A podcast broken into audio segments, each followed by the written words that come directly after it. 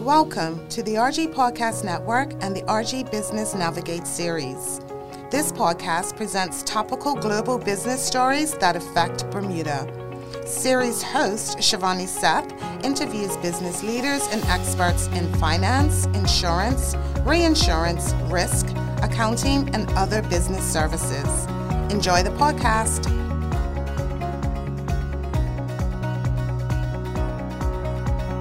Welcome to the RG Navigate Business Podcast. Today's topic is global tax. I look forward to uncovering the complexities of this tax agreement.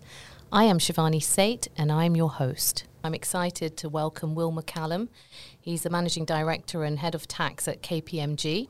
Welcome, Will. Hi, Shivani. Hi.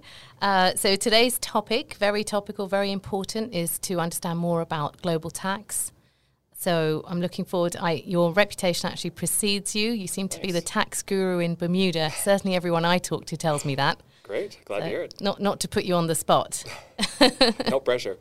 So uh, in today's session, we you know I'd like to explain to the listeners a little bit more about it.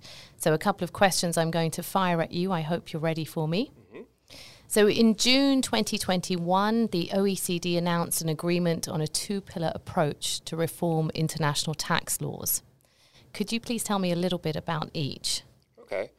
Um, I guess if, if we just roll back the clock a touch, sort of five, six years ago, um, the OECD passed a, a, very comprehensive set of modifications to the global tax system. Okay. Uh, these are the original BEPS, BEPS rules. Yes. Um, and it, you know, the ink wasn't even really wet on those before they kind of went back to the drawing board and said, "Wow, we did that. Who could imagine we would that would have been possible? what else can we do? Basically, where else can we plug the gaps?" And so, this all started very much um, carrying forward from the first BEPS action, Action One yes. of, of, the original rules, um, and was focused on how do we tax this tricky digital economy. It's different. People don't make bricks anymore and always build houses. They create value and, and generate sure. profits other ways in, in multinational sort of context. So um, they, they formulated this pillar two approach that was designed to do two things. Pillar one was focused on really more effectively taxing the digital economy. Sure. Um, it wasn't. It's not limited to the digital economy, but that was really the poster child for this. So if if um, a consumer in Germany is doing a Google search uh, and Google is making money off of that in Silicon Valley. Why doesn't Germany get to tax some of that? So, really focused on profits allocation and taxing rights that better mirrored where value is created and where products were consumed and, and allowed the rest of the world to participate in the taxation of, of sort of the digital economy. So, almost focusing on uh, changing where large companies pay their tax. Absolutely. And that's really important. So, Pillar One doesn't actually generate a lot of new tax, it's just who gets to collect it. Okay. Um, it for years and years, really up until sort of almost uh, the spring or the summer of 2021, that was what made the headlines. So the Amazon, Google, yes. Ubers, people like that. That's right. Um, the global financial services in industry, including uh, participants in Bermuda, looked at those rules and with trepidation and, and you know monitored the progress very closely, but. It really became apparent in 2021 that it was less likely to be an issue for certainly um, multinationals with a presence in Bermuda in the financial services industry. And that's for a couple of reasons. The rules really modified to only target the very largest, I mean, the very largest multinationals yes. on the planet, a relatively small number of them. Um, they also specifically carved out highly regulated financial services like banks, like insurance companies. So that was that was sort of projected really a couple of years ago, uh, it, it sort of wavered back and forth a little bit, but it really became pretty obvious, and it now is obvious, that in fact, uh, the Pillar 1 rules are less likely to the sort of entities we really care about in Bermuda, primarily okay. global financial service industries, industries. Pillar 2 is very different. Pillar 2 is basically focused on ensuring that all large multinationals pay a minimum amount of tax no matter where they operate. So when you say minimum amount of tax, we keep seeing in the headlines introducing global minimum tax of 15%. Is it not necessarily 15%? Because I think that's the understanding that we get, that's the impression we have is that we're being slapped with, you know, 15% tax come what may, that's what we have to pay. It, it, that's sort of true. I mean, the rules are incredibly complex, and more importantly, their application to sort of the entire universe of large multinationals and what they do and how they earn income is really, really complicated. But, but it, it, you're not too far off sort of the mark if you say, look, if you're a large multinational, so you need to be large, which yes. is 750 million euros of turnover a year. Okay. Uh, and you need to be a multinational. You need you need to have a presence in more than one jurisdiction as a group. Um, if you're a large multinational, um, you will probably be subject to tax in every jurisdiction in which you operate at a minimum rate of 15%. Now, it's, it's important to qualify that a little bit.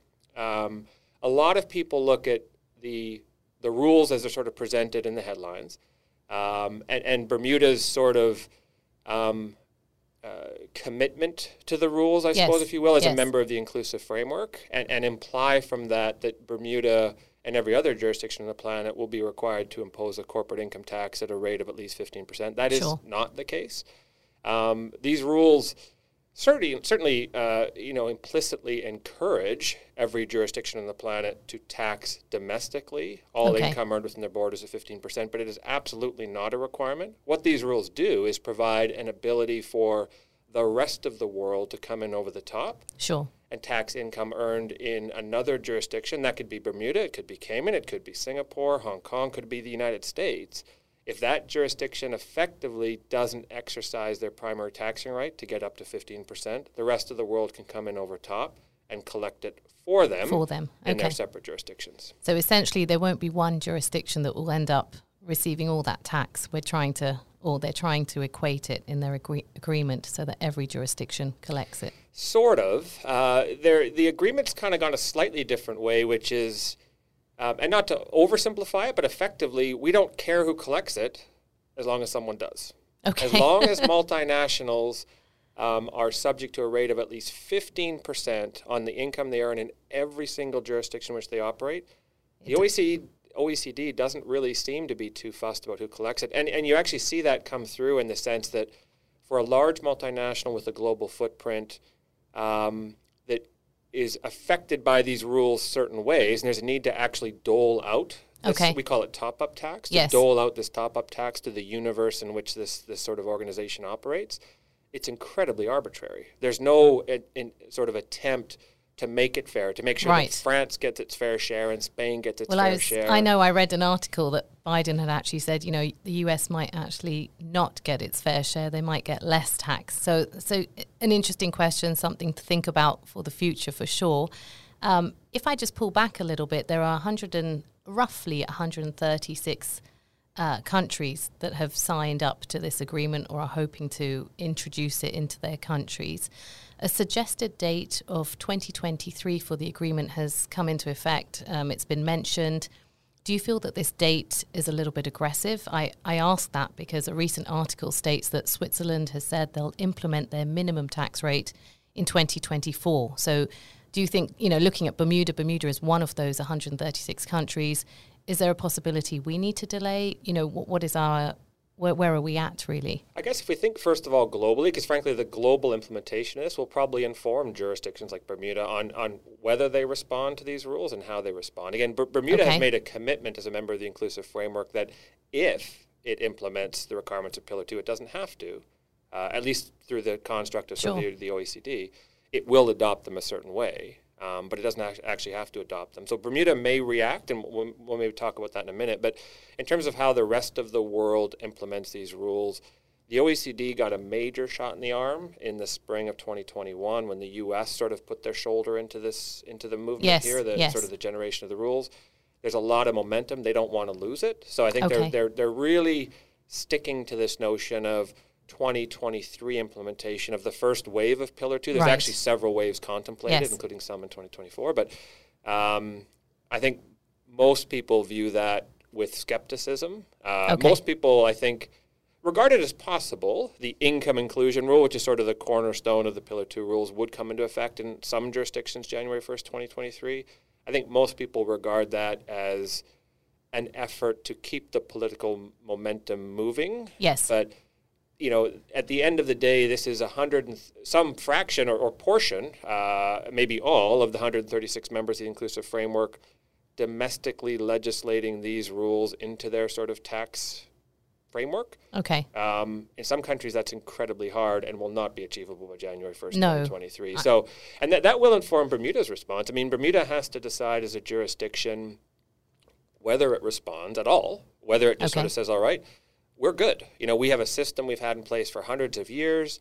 Uh, there, you know, consumption-based indirect taxes works very well. It pays our bills. It is dependable, um, and it works better in a smaller, less diversified economy than something like a corporate tax or or Sure. Two tax. They may also respond with a view that, well, you know, the world has changed, and certainly it may be advantageous for us to um, employ some kind of a regime that rather th- when, when a top-up tax basically um, accrues and is and a, a, a multinational with a presence in Bermuda is now subject to the Pillar Two tax and will have an increased tax burden as a result on its income in Bermuda. Will Bermuda implement some sort of a regime that would have that tax stay here rather than going to Germany, France, Spain, Sure. Japan, Canada, that sort of thing? It's certainly possible. It's possible. Um, and I think So- I think the the reaction of government will be governed by, at least to an extent, what the rest of the world does and when Correct. they do it. And in their timely fashion. So, you know, if I've understood it correctly, over time, the new tax agreement will narrow the net profitability gap between Bermuda and non Bermuda incorporated companies. Uh, have I understood that correctly? And, you know, how many companies in Bermuda do you think will actually be affected by this? Um, so I guess you know it, it is certainly possible that large multinationals with a presence in Bermuda will be subject to more tax in the form of the Pillar Two top-up Sure. tax than they're currently subject to tax on. Again, it, it's it, it is difficult to assess. I guess the overall number of companies. Um, and the impact on the large multinationals, we sort of see the names on the buildings, primarily Yes. the you know the big reinsurers and all that sort course. of thing it's going to depend a lot on how the world adopts and implements Pillar Two, and and and if there isn't seamless global adoption of this either soon or ever, who knows? Um, it will depend a lot on the jurisdictional footprint of each specific entity. I mean, I think it's a it's if the rules carry forward in any sort of way, it certainly seems likely that Bermuda companies will have an additional tax burden over what they have today. Again, the large Right. multinationals with a presence in Bermuda. It's it's an interesting one. We keep talking about jurisdiction. Uh, companies, as we've seen over time, have actually changed their jurisdiction to make it more beneficial for them. I again, is that is that a risk that that we could have here? That people start changing their jurisdiction to find, say, in Switzerland, as you said, you know, Pillar Two. It's it's up to you to decide which part of it you're going to implement. So, say you decide to implement a part of the global minimum tax, it might not hit the 15%. Are we not going to run into the same difficulty that countries suddenly rush to make their base, their, you know, their, their company in those country, countries to avoid paying this tax? I, it's there's sort of a couple different ways to answer that. I mean, if if we end up in a world where more or less this is a globally adopted standard, you will never get a better tax deal than you'll get in Bermuda. Now, now you know, in the sense that you know, 15%. If if this is seamlessly applied globally, and the rules come in and work as well as the OECD hopes, and there's there's some issues with that, but um, you will really never be in a position where you're going to pay less than 15% if you're a large multinational, no matter where you are. If Switzerland Okay. comes out and says, look, we're going to implement, but at 12, that's fine. Everyone else comes in over the top and gets the other three. So, Understood. So you'll, you'll really never get a better deal. I guess the question is, um, is, is Bermuda, uh, is, it, is an entity that has a presence in Bermuda that currently enjoys a very low effective tax rate, uh, maybe zero, Yes. um, is it is is it less compelling to be in a jurisdiction where now it's 15%? Not because Bermuda's higher than anywhere else, but it's just the differential between Bermuda and well, other jurisdictions. I think that's your yeah. That's exactly my next question. You know, there's a natural concern that the imposition of this pact may erode Bermuda's competitive advantage, as we've just been discussing, and hence make the island a less attractive hub for companies in the future. You know. Um, Bermuda has to date benefited from a well established global reinsurance marketplace underpinned by an efficient regulatory regime and strong underwriting expertise. So, you know, we've talked about what should be happening, what will be happening. If we fast forwarded three years from now, what do you think could be the likely impact on the Bermuda market, and in particular in the reinsurance sector? Um, you know, it, it's funny. I mean, we, we've we've in the last sort of 20 years, certainly since I've been in Bermuda, um, there's been so many fundamental regulatory tax, um, just environmental changes really Yes. to, to sort of the the, the industry. Um, and I mean, we, we've all been through situations where the dark clouds in the horizons were really dark and the lightning bolts were flashing, and we were all worried: is this is this sort of a The end. not not the end, but you know, a really pivotal event in the industry. And Okay. you kind of wake up, and the clouds have gone away, and the and the you know the roads are drying up, and it's it, it's amazing how often, as a jurisdiction, we've we've kind of shrugged off some of these challenges, and you don't want to minimize the the impact of you know some some quite profitable entities now paying tax at maybe at 15% again Yes. if this is globally implemented um, whereas right now they, they, they pay a much lower rate. But I, I don't think you know it, it's it's regarded as a huge strategic risk to the industry or the jurisdiction and I know that sounds a little cavalier but you, you, you cited some very good reasons why the reinsurance industry is so strong In Bermuda, Bermuda, and why Bermuda yes. is so pivotal. It's just developed this role in the global reinsurance market um, where it's fundamental and there's so much expertise here and specialization. There's such Yes. a reason to be here. And tax, tax is lower on the list. Now, it's a very different business environment where there Sure. actually is tax applied, and that, that will have some people challenging their, you know, maybe not their overall model, but maybe challenging their pricing, maybe Well- looking at where they write certain business, all that. well, sort of that's the thing. Surely there's a risk that companies may actually try to increase their prices to offset their costs. I, mean, I Um, would regard that as a virtual guarantee. I think I think pretty much any time a company is subject to a different sort of tax anywhere on the planet, it is the consumer that will That will pay that, yeah. ultimately. And there's Um, certainly a lot of people in the southeast and Florida who depend on Bermuda for you know cat insurance for Yes. you know wind events and all that sort of thing who are nervous. Uh, you know after a, f- a- you know a few windy years in the southeast, reinsurance cover is expensive and difficult to find. Yes. And Bermuda's had their back for a long time. The notion that access to that is is still there, but more expensive. Certainly, has a lot of people saying, "Are we doing the right thing here?" But That's, no, that sounds very confident for Bermuda. You know, it doesn't seem like such a scare tactic. Sometimes you wake up, you woke up on the 1st of January 2022 and thought, oh my God, we only have 12 months till this tax is coming in. So I'm thinking in the mind of a company, that's it's very reassuring, the information that you've given me. Do you feel that there, there are likely to be any sweeteners on offer for Bermuda, you know, to help Bermuda remain that international hub for business? And if so, what could they be?